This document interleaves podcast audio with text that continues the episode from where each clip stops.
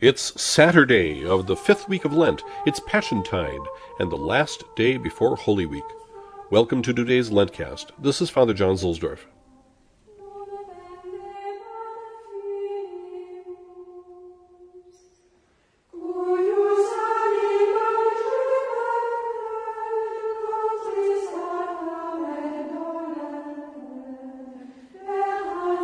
Today's Roman station is at San Giovanni a Porta Latina.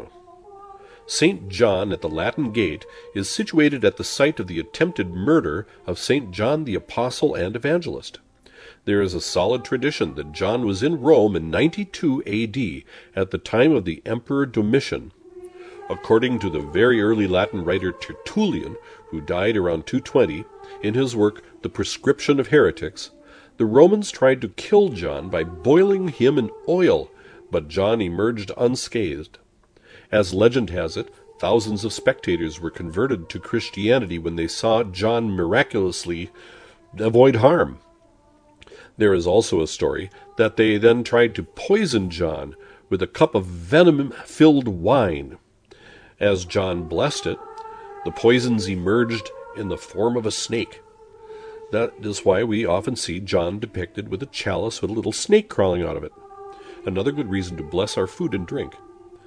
John would have then been banished from Rome to Patmos, where he wrote the book of Revelation. A church was built on the place where John's martyrdom took place, and it was indeed a martyrdom, near the southern part of Rome's wall.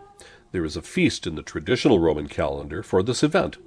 The building of the church goes back to the time of Pope Gelasius, who died in 496, and there are roof tiles uh, here which have the stamp of Theodoric, who ruled from 493 to 526. There is a very beautiful campanile or bell tower added in the 8th century, and the Baroque decorations in the inside were added in the 16th and 17th centuries, but they were removed in the 1940s to try to bring it back to a more pristine condition.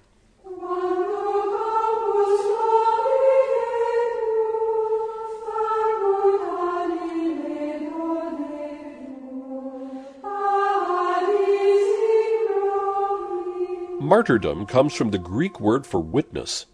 The greatest martyr of all is, of course, the Lord, whose crucifixion and resurrection give witness to his person and to his mission. Another great martyr, in fact, the queen of martyrs, is our blessed Mother Mary, who, at the foot of the cross, so shared in the passion that she also suffered a kind of martyrdom. There is also a kind of a martyrdom which, though not bloody, is still nevertheless involved in great suffering. Many early saints were martyrs, and they died giving witness to their faith. Many others had a less bloody martyrdom as they suffered persecution for the faith. Today, to be recognized as a martyr by the Catholic Church, the person must have died because of hatred of the Christian faith or of some necessary dimension of it or some Christian virtue.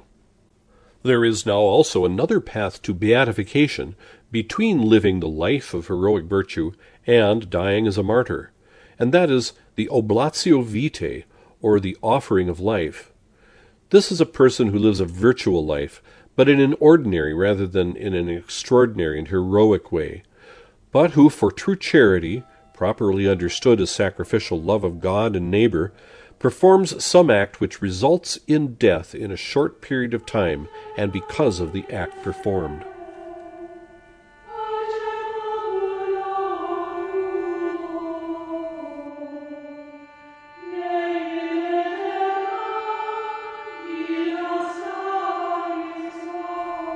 The Collect from Holy Mass in the Extraordinary Form. Oremus. Proficiat quesumus Domine, plebs tibi dicata pie devotionis affectu, ut sacris actionibus erudita, quanto maestati tue fit gratior, tanto donis potioribus augeatur. Let us pray. O Lord, may the people dedicated to you desire to serve you more and more, that taught by these sacred rites, they may be enriched by more precious gifts, as they grow in favor with your majesty. Through Jesus Christ, thy Son, our Lord, who liveth and reigneth with thee in the unity of the Holy Ghost, ever one God, world without end. Amen.